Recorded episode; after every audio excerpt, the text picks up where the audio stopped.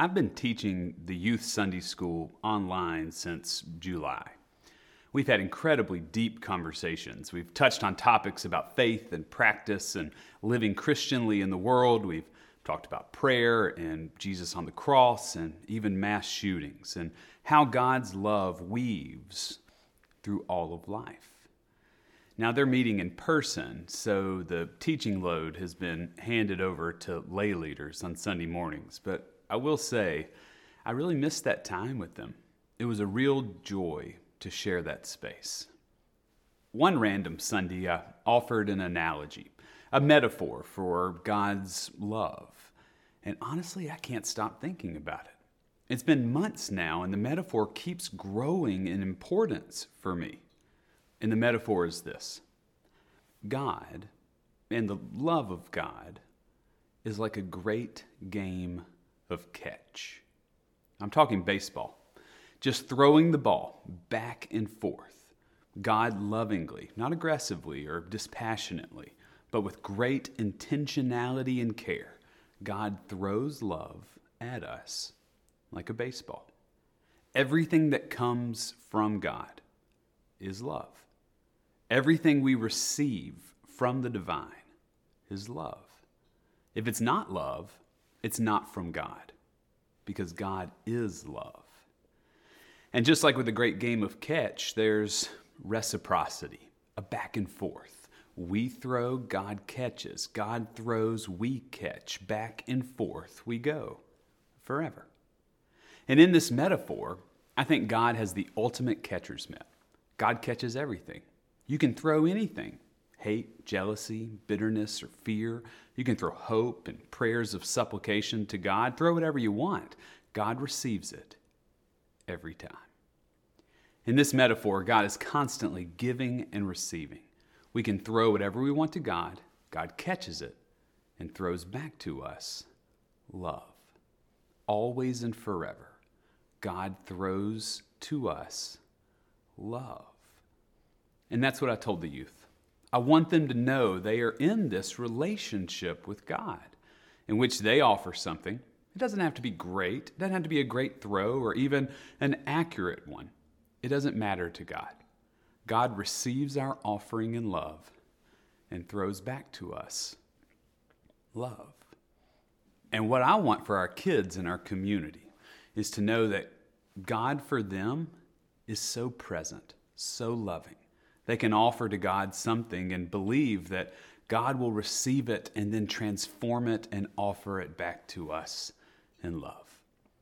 And the more I think about this reciprocity, I want all of us to know that the God of the universe and all of God's great mystery and unknowing, God receives us out of and comes to us in love. I really love this metaphor. It's the leading way I'm thinking about God right now. Now, you may hate baseball, and this metaphor may not work for you, but I think it is rich. God receives what we offer and then gives back to us love. You can throw whatever you want at God a curveball, a sinker, your frustrations, your failings. God receives it in love. God receives and offers everything in love. Why? Because God is love. I'd really love for you to wrestle with this metaphor more. I think it's rich, at least it is for me. It illustrates something I truly believe about God and the world, and that God is both open and relational with us and always comes to us in love.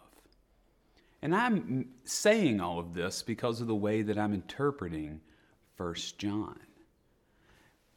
The author of 1 John, the elder of the community, said that God was a lot of things. He could have said God was power or order or goodness, and in a sense, he would be right. In a way, he does say it. He could have been more matter of fact and said God was truth, as if in a time where they were living, there was so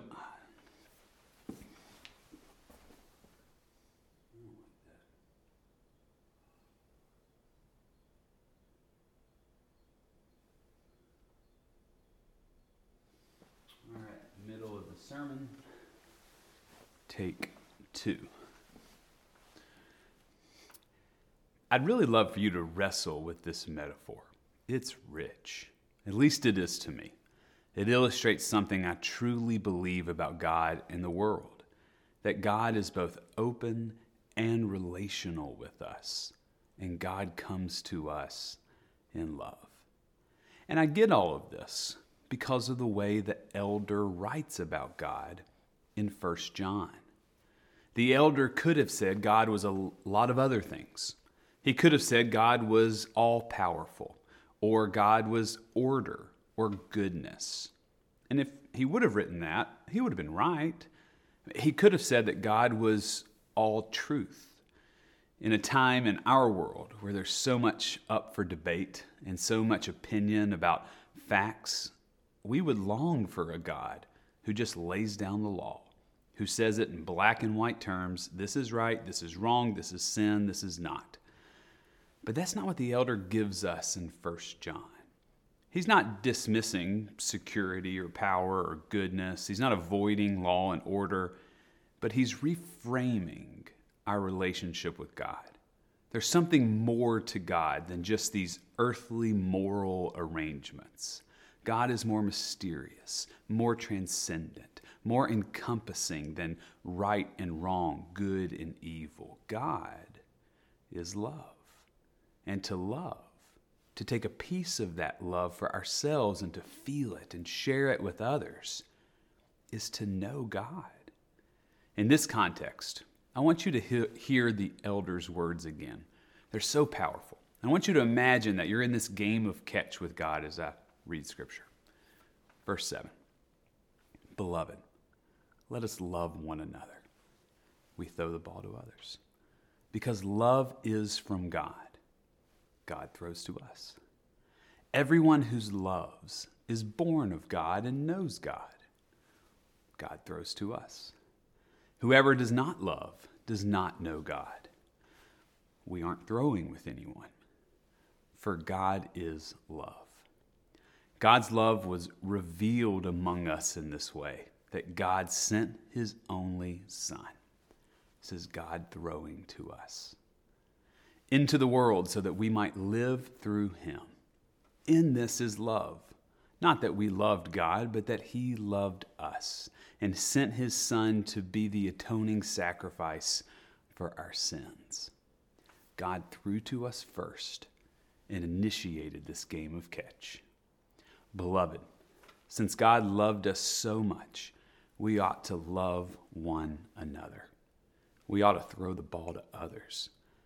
No one has ever seen God. If we love one another, God lives in us, and his love is perfected in us. So if we throw with others, God will join in our game. Verse 13. By this we know that we abide in him and he in us, because he has given us his spirit. He throws to us. And we have seen and do testify that the Father has sent his Son as the Savior of the world. Continuously, God throws love. Verse 15 God abides in those who confess that Jesus is the Son of God and they abide in God. You hear the reciprocity. So we have known and believe that the love that God has for us, it always comes to us in love. You need to take this and wrestle with it. It's rich. You are forever entangled in a relationship with God through Christ and the world. And at the core of that relationship, its heartbeat is love. And to receive this love, it feels like pure joy. Our son is playing baseball now. It's a machine pitch, and there are seven and eight year olds playing the game. They're starting to develop skills and use their intuition to play ball. And it's so much fun to watch because they're starting to learn to turn their gloves the right way, to catch a grounder the right way. And more often than not, they get it right. They make plays, they get outs, they score runs, and the look on their face, pure joy. Our son caught a pop fly in practice the other day. The look on his face was priceless. He turned his glove, he did the mechanics right. He stood in there even though it was scary, and he caught the ball. This is such a wonderful metaphor for God's love. God comes to us. It may feel scary, but if we stand in there, we experience joy. And then we throw it, and the game is off to the races, and life begins to unfold. Play with this metaphor in your mind. For me, it's a beautiful depiction for how open and relational God is with us. And never forget that God always comes to us in love because God is love.